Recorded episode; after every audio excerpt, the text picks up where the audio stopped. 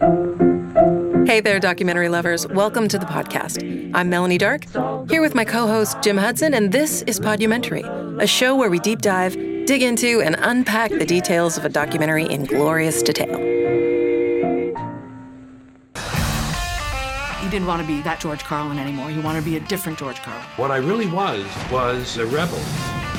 Can't educate our young people, can't get health care to our old people, but we can bomb the shit out of your country, all right? Stand up's the hardest thing. He did the hardest thing for the longest time. He was challenging society to be better. Life is sacred? Who said so? God? Hey, if you read history, you realize that God is one of the leading causes of death.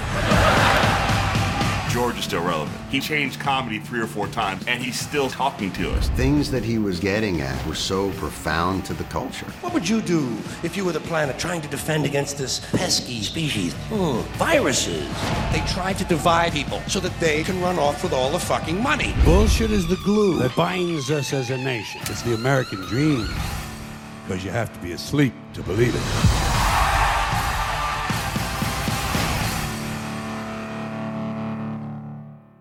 Okay, so we're picking up on part two of George Carlin's American Dream. And at the end of part one, it was uh, a career dip for George. Um, he was becoming what we were referring to as yesterday's news. And so the struggle continues as we begin part one. But he's intentional in going, wait a minute, you guys are making fun of me. Oh, I'll show you. I mean, that's now his objective is to Yeah. look, I've been holding back for the kids' Right. safety. I'm not doing that anymore. You guys are you guys are hitting below the belt, so I'm going Right. all in.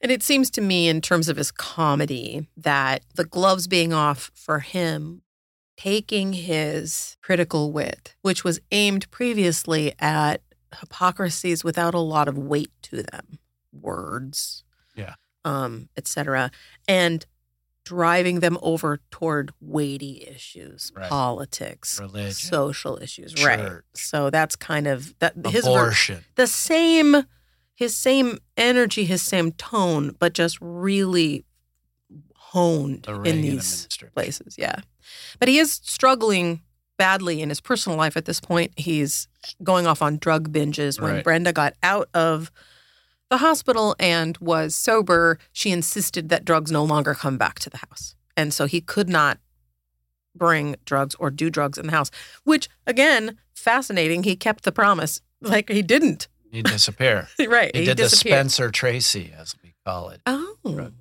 I didn't know that. As Yeah. we call it in the drug world, we're gonna have to talk about that offline. um, He question for you. yeah, There are points where George Carlin is actually narrating the documentary. yeah. How did they do that? Was there supposed to be a documentary on his life that he was a part of? You know, I And- wish or was I- it for something else? Do we know? We don't. I, I I'm sure they do. I, it seems to me because there was so much audio and video of them speaking about their lives. I have to believe that they must have had some idea that they were going to put something like this together. I mean, remember he had a he had a project that I forget what it was called, but about The animated George Carlin. yeah, and he had to scrap it because is that upcoming? it's right. It's part of this oh, section. yeah. I'm sorry. Uh, no, I thought that was in the previous, but go ahead. No, you brought it up, and it's a good thing to talk about. During this time of struggle, he actually had a project that he called the Animated George Carlin, and he was excited about it. He talked about it on shows. Um, however, he never actually succeeded in raising the funding for it, and so every all of the pre-production costs, including, you know, paying people salaries to work on the pre-production part, he was just paying Yeah, with no forward momentum or movement toward an actual delivery of a product. And he did it for three years, which is wild. it's not cheap I want to interview the people who were paid by George Carlin for three years to, to, do in effect, do nothing. and how did we not get the job? That's what I want to know. One of the headlines of his irrelevancy caught my eye. It's, uh, George Carlin has fallen between the wisecracks. I loved Did you that. like that one? It was a headline. I loved Yeah, it was a that. headline. That was a great. I wanted to look that one up and see who wrote that because that is fallen some between the gold. wisecracks.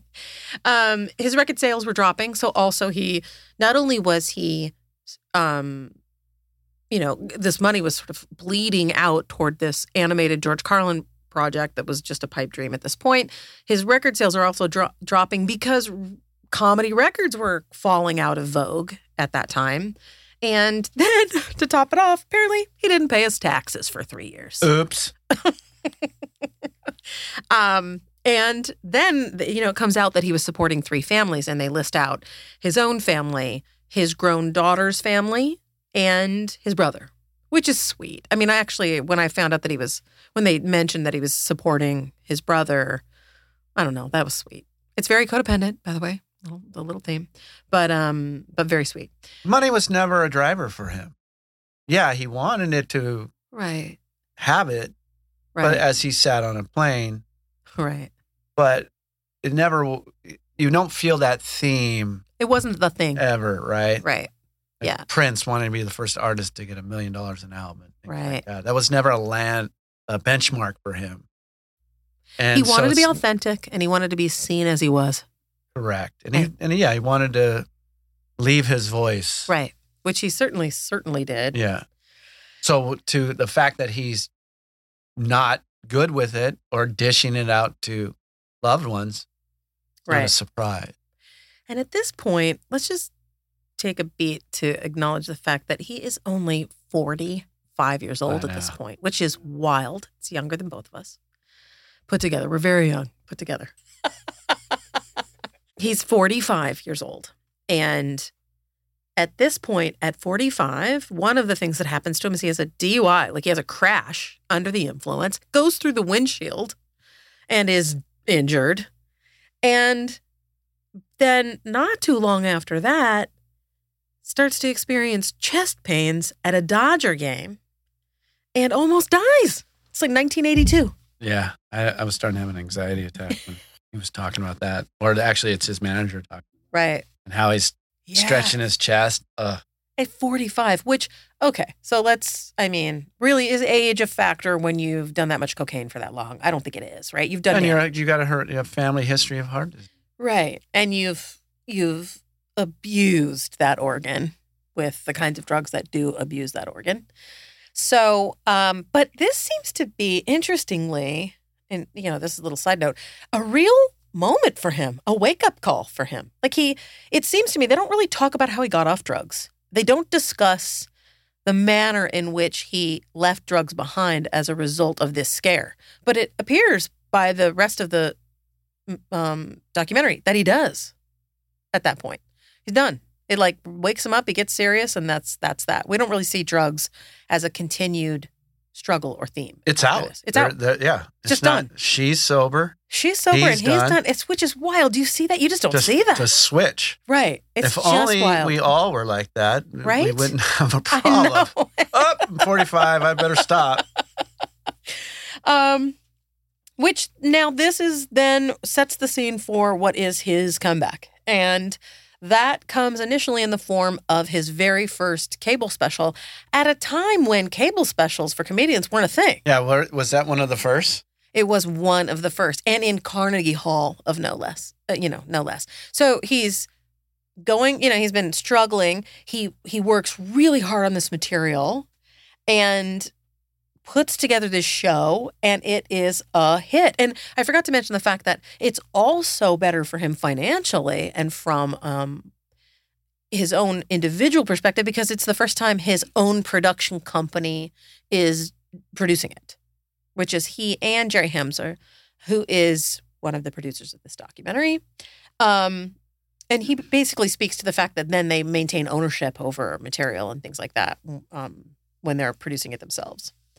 And this is where he writes, and I don't know, I know, I know that you're not really a, or weren't really a, a big Carlin fan, but I will say I 100% have such a clear memory of the first time I heard the stuff routine more stuff. Take your stuff, small stuff. I roared at that. I remember seeing this special and just the perspective on what seems so banal, which is our things, and the way he exploded it into material that just just cascaded like from level to level. He just kept it was just stuff and that stuff filled like 20 minutes of a bit, which is impressive. Yeah, I, I had never heard it, and this is the first time I heard just a portion of it in his documentary. And I even wrote, agreed with a place for my stuff. Uh, I romanticize staying away from home, but I always miss my stuff, even if I don't use it. Yeah. It's so true, and and when hearing it, I can understand its its allure Yeah. because it's so spot on. Yeah, and the way he really unpacks and examines our relationship to it and just is so funny about it. And even the turn of phrase where he says, You ever notice that their shit is, or their stuff is shit and your shit is stuff? Yeah, Uh, it's just, I, even just that that seems like it's about stuff, but what it really is about is the way that we are not hard on ourselves and are hard on others, and we're not really holding ourselves to account for the sameness. And really, that's lives underneath this like ver- what seems like a banal bit, but it really is calling out the hypocrisy, like our own hypocrisy, and even including himself in on that, right? That scrutiny, which I really, I really loved. Um, well, it hit me because I crashed at your place last week, and I crashed at friend's house over the weekend, and I missed my You stuff. missed your stuff. Stuff I don't use, right? But it's not there. And listen, I have a real problem. In fact, my therapist gave me a hard time about it. You know, I mean, you'll see how many bags do I have in the room today. I have such a need for the comfort of very specific stuff that lines up with how my experience is going to go that I am weighted down with bags of stuff all the time. And I can't give it up as much as it's been brought up. To your point, I'm at a beautiful home right now, staying here while we're recording this, and I brought my own stuff to make coffee, even though they have a Keurig in the in the place. yeah, I just couldn't do it. So yes, I I, we, I think we both relate to that. Um, and and interestingly, so here's a period where they then talk about the comedians of that day, and Kinison is one of them. I never was a Kinison fan. I, I mean, I thought he was so hilarious. you did okay. Ah. I just and I think for me, screamy. I can't do anything. Uh, but he did it so he did it so spot on. I, I, didn't get into the whole Jessica Hahn becoming a heavy metal guy. yeah, that's when I uh, I don't get that. but I thought, yeah, I, his stuff that I yeah. still listen to, I still laugh out loud. Listen, and empirically, I understand why he's popular and why he was good at what he did. So he's brilliant in Back to School. never saw it. Oh, with Rodney Dangerfield. Never saw it. I was not a fan of Rodney Dangerfield. Uh oh. Trouble. I know. Sorry. Um, no, I, I. So they they bring up Kinison, and they bring up what Kinison was doing, and it was it was new and it was groundbreaking, and it was so its own thing, and he really had a respect for what Kinison was doing, and instead of feeling deflated by it, which I do love, this is a repeated theme in him. I think a lot of people we live by comparison, and we let other people's success or like the way that they're shining in a specific way make us feel bad about Ah, ourselves. I do it daily. He did not. And I love this about him. He's like, I'm going to use that guy as inspiration for what I'm about to do next is I'm going to use him to challenge myself to rise up and maybe even beyond what this guy is doing because he had such faith in himself. Like this faith that he knew I have it in me to keep going. I have it in me to evolve to something even better, even though he had already hit other heights. Where a lot of people would say, mm, my time's done because he was an older guy. Yeah, forty-five. Yeah, yeah, not that old.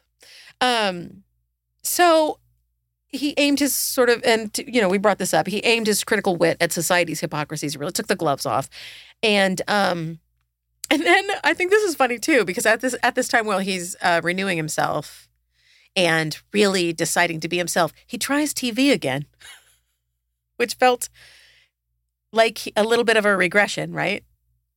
Oh, his TV show. Yeah, his TV show. Now I get that he, I get that he. All right, so I do have some stuff. Okay, hold I on, like, Leo. It's interesting that you know they show Kinison and they have him singing "Cherry Pie" on Arsenio. I don't. I didn't get that Wait. transition. You don't remember that? I don't. Tell me, like, say, explain it. Some song about a cherry pie. Who who's singing it? Behind the keyboard Oh, is, okay, uh, yes. is yeah is Okay. uh, George Carlin, Right. Okay. the subject of the documentary. Right. Okay. So, okay. So, okay, I, I know what you're talking about. So, Kinison, right? He, there's Kinison. He does the sort of, hungered kids in the desert, right? which is a brilliant bit. Sorry. and then they do. They show this clip of George Carlin singing a song at the piano and playing the piano Yeah. on Arsenio. I got to be honest. And he sounds like John Cale. And I just didn't understand what that was. Yeah, it didn't make sense, Yeah. right? Was that him being cutting edge? He's thinking about a piece of cherry pie. Well, I was like, is he humanizing himself? I'm not sure what's happening here. Like, are we just supposed to be touched by the fact that George Carlin is playing the piano? I couldn't figure out what it was. So he's multiple, multi-talented. I guess. but what was know. the song? I don't even know. Is it a? Is it? Was he like mocking a heavy metal song? I don't. I don't know. Oh, I didn't even think about that. Maybe? I don't know. I just, honestly, it was so lost on me. I just kept going because I was just, mm, I don't know what that is. But then I put, you know, the the stand-up special that Bill Burr went to. Right. I mean, that was so poignant for today. And uh, what uh, you know, he talks about a nim, he talks about NIMBYs, right. Not in my backyard. right?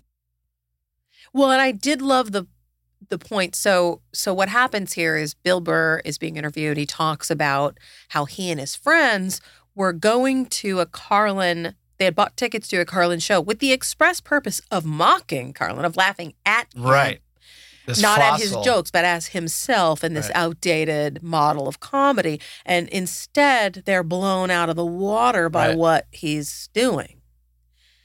But as they were showing that stand-up special and just how raw he was, and then I was thinking back to the clean Carlin. It's like, man, these are two completely different transitions Absolutely. of the same man. It's amazing. And better, just better in his honesty, right? Just really. well, he getting- transcends what the pop culture is. He's now talking about what we're, I feel, we're living in today. Absolutely. And Oh, So if he came out today, he'd be hitting on every note. oh, I wish you like. There's so much. All of this, the fodder for Carlin, and and at some point, W. Kamau Bell says, you know, Lenny Bruce is what he is, like a legend, but we're not quoting him today in reference to society and what's happening, right? Um, but that TV show that he tried, it was his own show. I don't remember it at all, but I will say it was in '93. I went back and looked. It's '93. You and I were Was it on Fox? wild in '93. I don't know. I have no recollection. Because it looked like kind of a home improvement type wannabe. Probably, yeah. Couldn't- there was no way I was going to touch Garry Shandling's No show. memory of it whatsoever. Well, I was working at Fox TV at the time, and so I kind of, I don't know if it was on Fox. I just remember it having no interest in, no interest in wanting to see it, and right. Is that when um you took me to the wrap party for In Living Color? yeah, Oh wow, that's crazy. Um at Prince at Princess Club Vertigo. Wasn't that what it was called? I believe I believe it was Princess Club. Remember Magic Johnson was there, Yeah. I have such memories of that. rubbing elbows. I bet you that I bet you that Jennifer Lopez was there. she was a, But she's a uh, fly fly girl. girl. Right. Oh gosh, our our shared Rosie history. Perez. Rosie Perez. She was the- Was she a fly girl? She was the choreographer. Oh, that's right. That's right. What a trip. God, that was a thousand. I wonder if George Carlin was there. Come on. Why wouldn't he? it, yeah. Wasn't he living in L.A. at the time? What are we Yeah. talking? Ninety. Yeah. That was a weird neighborhood. I still drive past that building every now and then and think, wow, this is a weird place to put a club. What is it now? well, it's just as you head into downtown. I mean, what is a what weird is that place. building now? I don't know. It's nondescript. anyway. That'll be our next podcast. Covering Princess Wobegotten Former Club. was it? It was called Vertigo. Was it? I think that's. I that mean, that- sounds right. I man. could be totally wrong. Bet we can look that up. Yeah. Tweet us. Um, okay. So he returns to stand up. This TV show fails. He's actually, that's bittersweet to him because the truth is he wasn't happy. Yeah, but what's he going to say? Oh, I'm miserable. I kind of felt that was a little bit disingenuous. Well, no, because they talk about the fact that the reason he was Not to go on the road. is because he wanted to spend time with Brenda. And and he was working 14 hours a day. And I think that they they talk about this with intention because it's at this point that Brenda starts to have some health issues. And I think that that's part and parcel of why, right? He's wanting to be home, wanting to spend more time with her.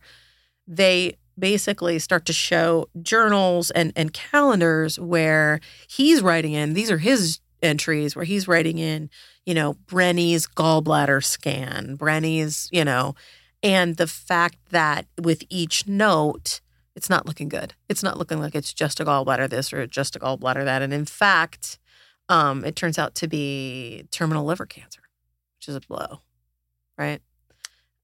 That is correct. Yeah. And I, I really loved the fact that they opened this part of the documentary with his, you know, he's accepting some sort of award and he's giving a speech. And really, she is the total focus of it. And he's really just giving her all the credit for being um, such an amazing partner and really just the the bedrock of what his career was built off of. But they show his that uh, reward acceptance before they let us know that Yes. she has terminal cancer. Yes. I just doubled back a little. Right. But I think it was done well because had they done the reverse, it would look like he was only doing that because he knows Right. her time left is short. Right. But he was giving that speech out of pure gratitude. She could have, whether she was healthy or ill Right. or otherwise, he knew the Yeah. truth that he was there because of her. Yeah, you kind of go back to their daughter's early thing where he she really says like they were a team. Yeah. His. And so very sad um, that she's now sick. He moves into a space of denial, and um, which is common, right? That's not. I mean, that's just. I think. I think we all do that to some degree, either by about our own uh, medical problems or other people's. Um, and and while she's, you know, not well, he goes on a 10 day tour that was already booked. Um, but he, and, and I, I believe, and correct me if I'm wrong, I believe that he has a book coming out. And so the tour exists as a way to give lift to this book that's about to. So he feels like he can't cancel it because he's got this book published coming up. Brain droppings. Brain droppings. That's right. Thank you for that. Um, and so he goes, which I honestly, of course, you know, hindsight being 2020 and you're just outside of it. I was like, what? I mean, I couldn't imagine that anybody's, you know, if you, you anybody that you love is terminal, that means that every moment between now and whatever that day is, that's it, right? You've got this finite thing. So that's a pretty that's commitment to career, but it's also pretty strong denial that you're like, I'm off for 10 days in a time where it's all rapidly winding up. Sorry about that. Um, okay. So while he's on the tour, they call him to come back because they're saying they don't think she'll make it. I couldn't get a sense of um, the timing of all of this. Um, Was it day two it or day seven? yeah, I couldn't I couldn't understand how long you've been gone, A. And B, I couldn't understand if he made it. They don't really say that he makes it in time before she passes. And it made me wonder if that was intentional, like if they didn't talk about because it's it's it's Jerry Hamza who says, you know, I don't know if he was there in time to see her before she passed, but I do know that he took a Kleenex and wiped a tear from her eye and held onto that Kleenex until the day he died, which is also very sad and very poignant. So would it be as sad as he was mere moments away? Yeah, I just So much so that they didn't, body had not been touched.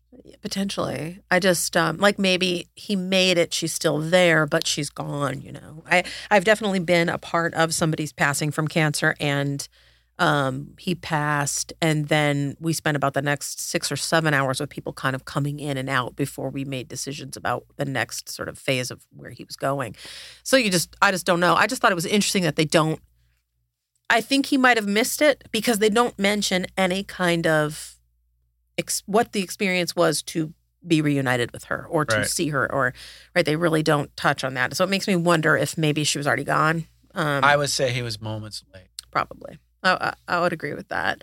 And it was really it, she died on mother's day which is crushing from a kid's perspective. Um and i just gosh i just the, they were telling the story about how he just came in and was holding her hands and saying like oh brenny oh brenny like oh, it was heartbreaking. Just really tugged at my heartstrings. And um that he said we drove every mile of this country together you know? Just I imagine too you see you know you see the the country with a person every single time you go a new place it's like that person was there with you Yeah. like on just So heavy. there's memories of her everywhere. everywhere. Yeah, and that Every- every place you go you're You confronted that, with yeah. yeah. Just tough. Really tough. Um that brings us into what i have in my notes called kind of the final act um and that brings him in. It really brings him into this phase of his life post the death of his wife, where you see, um, you know, a lot of darkness kind of leak into his perspective. Really, that the you know his pessimism is kind of grizzled into something a little harsher, I would say, and his philosophy to that point is you know, let go of the hope for a good outcome for the human experiment and disconnect from that and relate to it as an observer, which is a little Buddhist. I'll, I'll, I'll say it's not. That's not totally bleak. There's a that's a Buddhist philosophy, right? Is uh, impermanent, embrace impermanence, and let go of expectation. Um, but and we'll get to that because that does get darker. So it's not quite dark there. And they talk about his health struggles right? That they continue. He's in and out of. He's thin as a rail. He's so thin. Yeah, and he's really struggling. His heart issues are getting, and he's missing shows. He's in and out of doctor's appointments, and quite frankly, lonely. He was a guy who, as much as he was a misanthrope, and as much as he really enjoyed um, just being with his family or whatever, he really did need a, a counterpart. It seems. And let me just tell you. So this is going to bring me to around this era, like around this time of his life I had a George sighting um, in the Koo Koo Roo on Wilshire in Santa Monica. I went in to go get food. I was in line to order. Um, and in he breezes. He breezes in. They all knew him. And he goes around to the side and they're hi they're all greeting him hi george hi george and they hand him his order and out he goes and he's like he's giving smiles and hellos to everybody as he's going in and out and I remember thinking, oh my God, that's George Carlin. Yeah. So that was my that's my one brush with George Carlin in my actual. Was he actually saying hi to people? Oh yeah, he's being very sweet. Was his voice loud? No, he like wasn't remember being that one loud. time? Were you with me when we saw Lou Ferrigno in the? Yes, we were Right. together. And he didn't even wait. He just said, "Yeah, yeah, yeah. yeah. I know I'm a star." Yes. I'm not bad mouthing Lou Ferrigno. Of course not. Just, I'm just saying that Right. he didn't have time Right. To acknowledge if we acknowledged him or not. He just Right. assumed we did. You was George doing the, the same thing? The vibe that I got was that he was a regular and he was behaving like a regular. And he was getting a, a little extra love because he's George Carlin.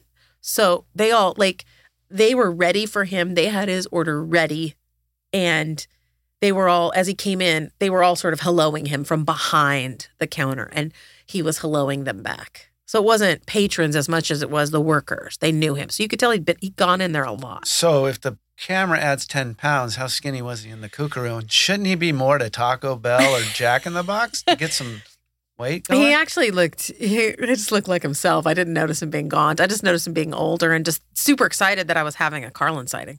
sure. I never I I, never had one. Breathing the same air, you know. I didn't meet him, but uh, I mean, because I think you and I can agree. And when you when you live in Los Angeles, there's this unspoken rule that because they live here, that you don't bother them. Like it's there's no you don't get excited or I mean you might get excited depends on who it is, but you don't actually bother them. Huh. Um, I can't. In fact, the only famous people I've ever bothered was Al Franken. Um, and God, I think that's it. I think Al Franken might be it.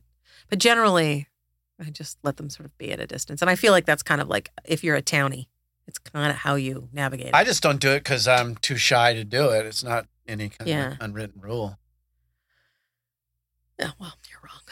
Oh, well, Um, it may kidding. exist. I'm not going to adhere. To, I'm like George kidding. Carlin. I'm not going to follow the rules. Um, so his heart issues are ramping up, and um, I mean his health struggles continue rather, and and he's you know this is in a time of loneliness, and and his friends are talking about how he really just really did need someone to share his whole life. He had shared the George Carlin ness of his life, right? And he needed that, and uh, lo and behold, in walks Sally Wade, a woman he met in a bookstore.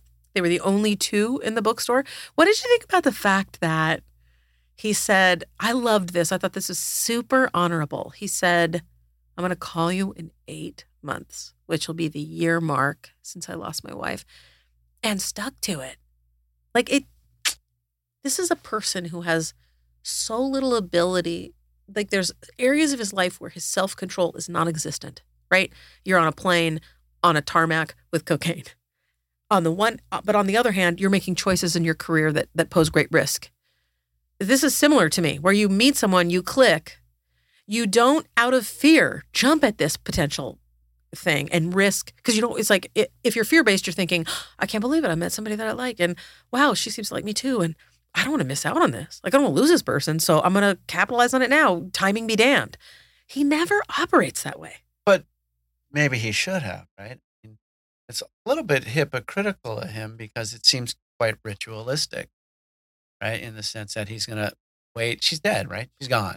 right but you have a Eight days, eight months. you have a child You think it's how old's the child at this time? doesn't really matter That's as a, eight less months he got to spend with the second love of his life. I will say it does matter. I'll disagree with you in terms of age because your child is still having a grieving experience that's upset the dynamic of her world, which is my parents are no they longer. could have been clandestine and have the daughter not notice, keep it low key. Uh, yeah, I, at the end of, at the end of the day, it is what it is. it is what it is. I, don't- just really, I thought it was yet another example of him having like It's admirable. understanding what was what he needed and going. There might be risks, and I might lose things. This is what I need. that's a good point, So he's like, "I'll come back to you in eight months," and did and he did. circled back. Thankfully, he was around for at least another. and eight her months. too. Like that, she And could have her been in a couple, like in a couplehood. Like Well, she, he I could think have they call those relationships, if I dead. remember correctly. I'm just trying to take a position here. Uh, other than I, my knee jerk reaction is to agree with you. That's admirable, man. He knows what he wants, and he's but he's also going to be respectful of others. And wait the eight months. But I'm trying to look at it from a different way. What? Why? Right? It, let's take the daughter out and affecting the daughter. Just, but I think he still would. I think he still would have done it in respect to his past wife, whether there was a daughter there or not. Right. Either way, that that's position. And maybe he was honoring his grieving process. maybe, and then I would then. But if you go from the life is short, seize the day, why not start right there and do the live with her for two weeks like he did with his Right. first love of his life? Yeah, and maybe he just. I mean, honestly, I think it could have been prudent because the truth is, you might not have what what a relationship needs. You, you don't have it in your grieving. If you're still sort of, if I've been with somebody for thirty years Yeah. and they just died, I really don't have. I I can't be a great partner to you I at agree- first. totally agree on that. Yeah. But so what is, but but he but he was doing it based on an anniversary, not Right. on uh, yeah, the time to heal. Interesting. And he that he called it right. He's like, I'll be good in eight months, and was. Um so he he's ramping up to another HBO show at this point. HBO seems to be um his, you know, preferred that was where his first cable show was. And um his daughter said she hadn't seen him in about three months, which is also interesting. They were both, I believe they were both uh, Los Angeles at the time, but you know how life goes. And she said she went in to see him before this HBO show and she was shocked at how shrunken and puffy he was and that he was struggling to breathe. Did you notice that too? I noticed in his face that there was a lot of his face was really filled out toward the Yeah, end. I thought he looked. I thought he looked good. I thought it might be steroids or something, Yeah, right? Um I thought it fit him well. and listen, if this is a person that she's saying she watched him up close struggle to breathe, then they go into the clip of him. He's performing at that at a high energy level for a guy who was not feeling great and like really struggling and still was showing up, you know, just uh, honestly a performer to the end, right? Like just such a performer. But his comedy went really dark at the end. Like he was saying things like, "You know what makes me happy? Watching my species destroy itself." Right. And tune in to my next show. It's called Fuck Hope. and uh, Colbert even says at this point, he lost me at the end.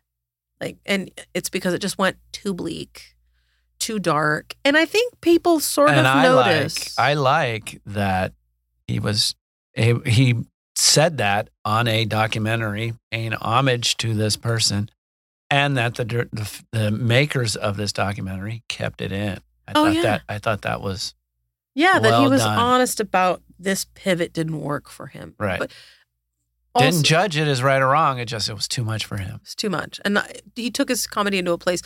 I think the truth is when we get when the when it's not as much of a joke anymore. Like hyper hyperbole is funny when it's got some distance from the truth. right? When there's a little truth baked in. But if you really take it to the extreme, it's its funniest because you are aware of the distance between it and what's real.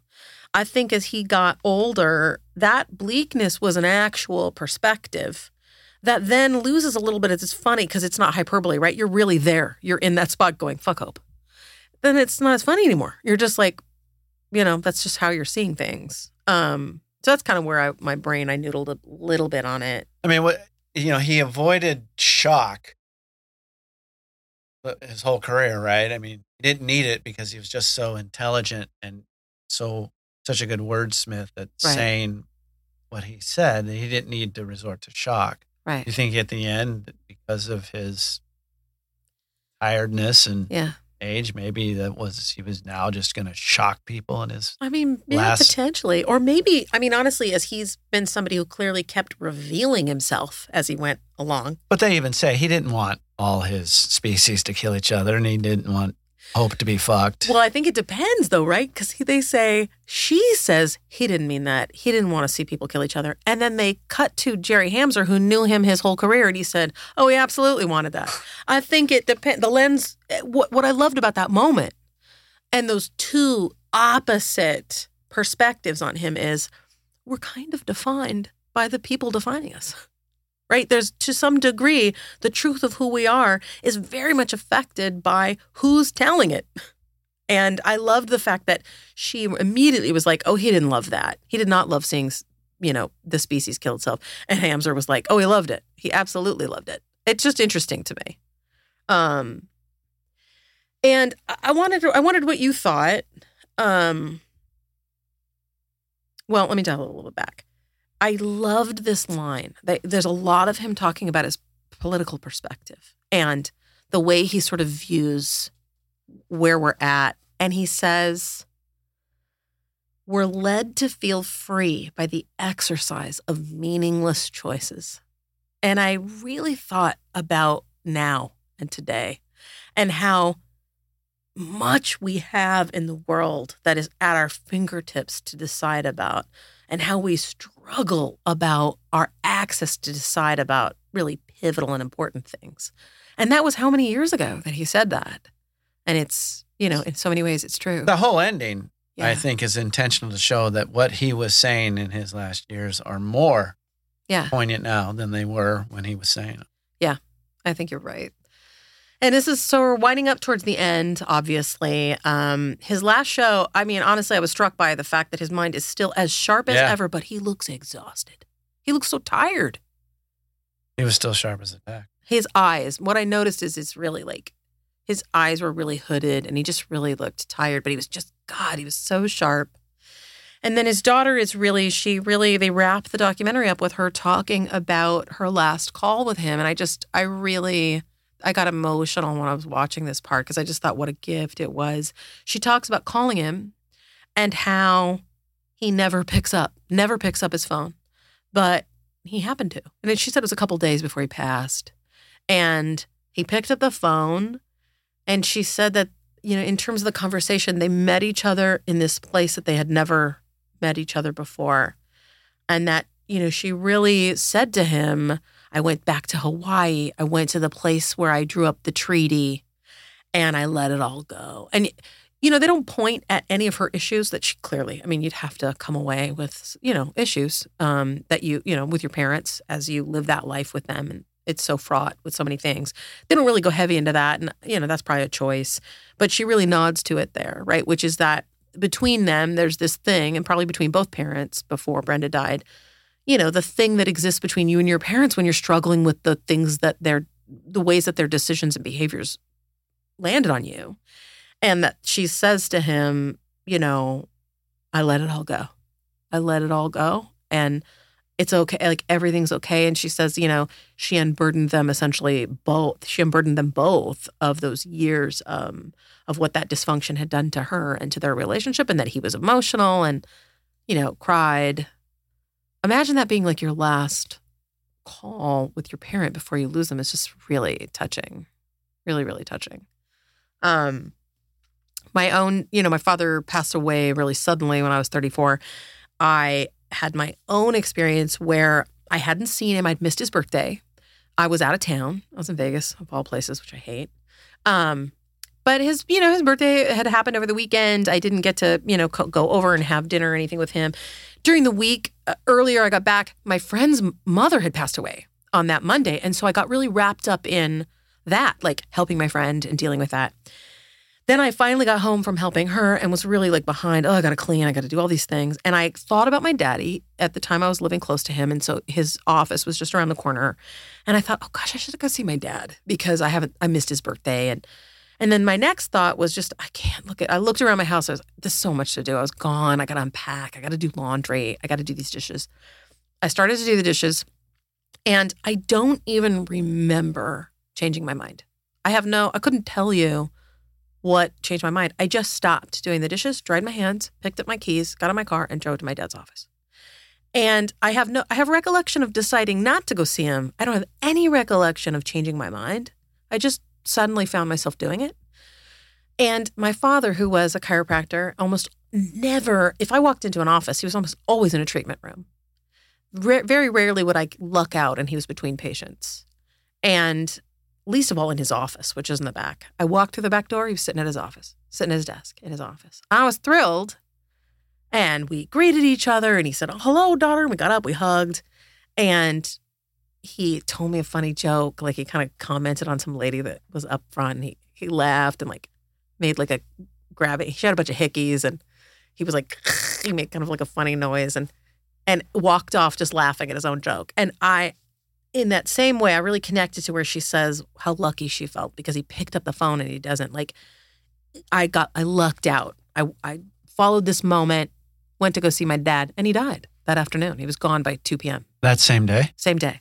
Yeah, Wow. I saw him, left him there, and he passed away about three hours later. Wow, mm-hmm. Melanie. And such a gift that I recognized, oh, what a, I now have the gift of that razor sharp memory of that moment with my dad before he was gone. So I really, it seemed small in the documentary she was talking about. It was really big to me. I thought, wow, I get how big that is to her because it really puts a pin in some things, you know. Um, so that's it. That's where that documentary ends. I'd love for you to share. I know you have some notes on their approach and and kind of how the the documentary was made, and I'd love to, for you to dig into a little bit of that if you want to. Now, I did in the credits, they announced that his brother had died this year. He did. Yeah. Has that always been there? Or have they added that? I have to believe they added it, right? Oh, well, it came out in March, and I think he, I don't know when he passed. We'll have to look that up. I either didn't watch the credits the first time I saw it, or it wasn't there. Okay, I didn't remember seeing it. Yeah. I did just hear. And I saw that Kelly Carlin talked about it on her on her social. Yeah, she talked about her uncle. She gave him a little tribute. He was a character, right? I would love to know what Yeah. that what did that guy do with the rest of his life. After that car salesman was on Ed Sullivan, what was the rest of the story? Uh, no, I mean, I that note on your father, I think, really drives it home. Yeah, Yeah. at the end of the day, honestly, I felt this through line in this movie where there was so much of her, of Kelly Carlin telling the story of these parents she loves so much, but being really raw and honest about the troubles that they faced, b- both inadvertently and of their own doing, and how that really landed on them and, and inadvertently on her, you know. But ultimately, this, like, kind of, it's really a love letter. Yeah, and like I said, I sat down, not being a fan of George Carlin, knowing him and knowing Right. what I knew, and so I knew this wasn't going to be something that I was going to go, oh yeah, yeah, yeah, yeah, Right. that I was going to learn, and I did learn a lot. I did learn a lot about George Carlin, other than the George Carlin I knew of, balding man with long hair and a tie dye Right. saying words my parents would wash my mouth out with soap if I said. So yeah, Uh, you're right, by the way. I just looked it up. He passed away in June of this year. I mean, of June. Wait. Said 2022. Yeah, 2022. Sorry. Um, I looked up Patrick Carlin and it gave me George, of course. He died in April of this year, and the this documentary came out in March. So you're right. They probably added it after Yeah. the fact. Well, I, yeah. But that would confirm I did not watch the credits because I, I watched it past April or whenever. Yeah, I my notes on just the telling of it honestly were you know it's a pretty deep dive, which I think is the telltale sign of of sort of Bonfiglio and, and Apatow's approach. I think right they I mean the the Shandling documentary is exhaustive They're in both terms of they're both fantastically produced right. documentaries. I mean, they know what they're doing. I think you were saying that you could have done with it being shorter. Do you feel like if you had, if you're a rabid Carlin fan, do you feel like you would hold that attitude, or do you feel like it's not shaped by the fact that you weren't a rabid Carlin fan? Yeah, and I really try. I really wanted to answer that question objectively, which one can't do because it's your opinion. um, I, I, f- I almost felt like there was an obligation to make it two parts because this is George Carlin, I Right. mean, a, a forefather of Sure. the modern day comedian. So at the end, you're seeing a lot of his stand up, right? Right. I mean, you're watching big chunks of it. Yes. Where with Garry Shandling, you don't see hardly any of his stand up because he, you know, he had so much drama with right. his show and then the Tonight Show battles and then Larry Sanders, all stuff that Right. I mean, I'm a Garry Shandling fan. His comedy is just really knocked it out of the park for me. I have a newfound appreciation for George Carlin uh, Yeah. that I did not have before, and uh, Just as a craftsman. just yeah, just yeah, so intelligent and so spot on. Yeah. Uh, that I got that message probably without having to need to see so much of his stand Got up. it. Got it. But would I go back and see his stand up with if there was wa- wasn't in here? Probably not. So I mean it's long, right? Yeah. It's it's what, almost four hours, isn't it? I want to say it's three, but I don't Three know. hours, an hour and a half each. Yeah, I think so. Ninety minutes apiece, give or take. So yeah, I don't know if making it two parts makes it more accessible for I- the non-documentarian podcaster. but uh I yeah, how do I put this? Because I I give it a thumbs up. yeah. it just I felt it meandered a little just by showing his Right. performances Right. at the at the length that they did. I do feel like also potentially the Shandling doc felt a little fresher because Judd had benefit of all those, like his actual inner thoughts, Yeah. just diaries that, you know, everything we got for And the he most worked part. with him. He worked with them, but also we, you know, it's very rare that you get to tell a, a story of someone, to, to build an homage to them and have so much access to their inner monologue about their own life. And I think that that's why, for me, the Shandling documentary, why I've just watched it voluntarily without even having done this podcast three times already.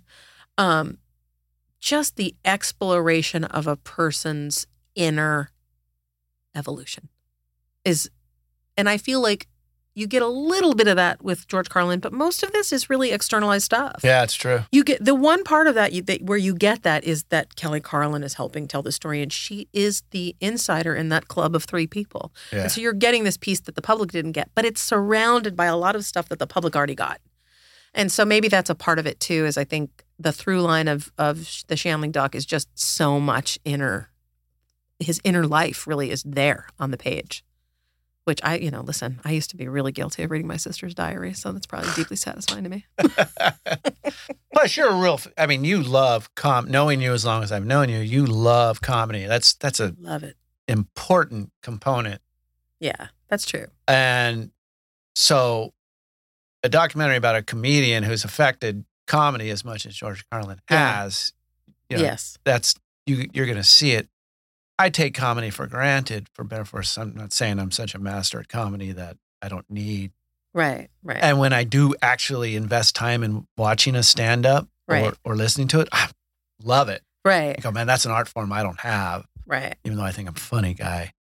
Uh, he, uh, i- it's, and, and you just, you don't want it, to, when it's good, you don't want it to end. You don't don't, want it to want him to leave the stage, right? Yeah.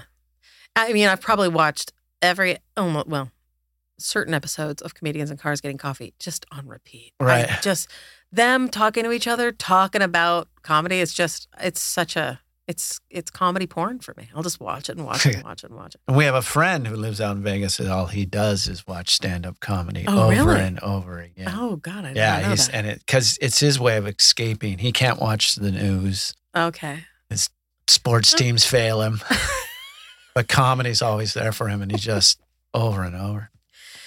Well, if you've made it this far, we really appreciate you. Um, this was a long one. We did choose to um, start with this documentary and the next two that we'll unpack based on the fact that they're Emmy nominated. We didn't do all of the Emmy nominated documentaries, but When is the Emmys doing? uh, the Emmys are going to be September 20th. And these will come out. I won't put a date on it so this stays evergreen, but these will come out prior to that. Um, Do you think it has a chance of winning? I mean, of course. I, it's up against, I can tell you that it's up against The Tinder Swindler. It's up against, Lucy which we Desi? will unpack, indeed. And it's up against Lucy and Desi, ugh, which is such a. What my- else? What else is it up against? Oh, it's up against um, We Feed People, which is the documentary. And that's tough because that's a real important Yeah. one, right? And gosh, I feel terrible. There's five nominees and I can't put my finger on that last one. we, as the documentary podcast, we should probably know this stuff. I mean, I did, but I don't remember. Um, however, we will be covering the the other two that I talked about: the Tinder Swindler and Lucy and Desi. we're not going to do all five. we will not do all five. It you know, there's just no time to do that many before then. But we will we will do that, and so they're they're going to be on the twentieth, and so we're going to really focus. Uh, really, re- we really appreciate you guys hanging in there. If you got it, you made it this far. This is a lengthy one. The next one is the Tinder Swindler, be a little shorter, um, but we appreciate you. You can find Podumentary um, wherever you find podcasts and you, you listen to your podcasts. We are on all of the platforms. And we'd love it if you would become an omni-channel fan and go over to our website at uh, www.podumentary.co, not com, but co. We are not podumentary.com because they wanted $10,000 for that URL, and we are operating on the cheap. So, um, and then we also are on all of the social media platforms. So please find us there and follow us there. Sign up for our newsletter and don't miss a thing um, going forward. And uh, once again, I am Melanie Dark. And this is, Jim Hudson. and we are Podumentary, a podcast for documentary lovers. Podumentary is executive produced by me, Melanie Dark, and produced by both Jim Hudson and I with the support of our fearless production coordinator, Kate Dark. The podcast is recorded and engineered at New Vine Music Studios in sunny Santa Monica.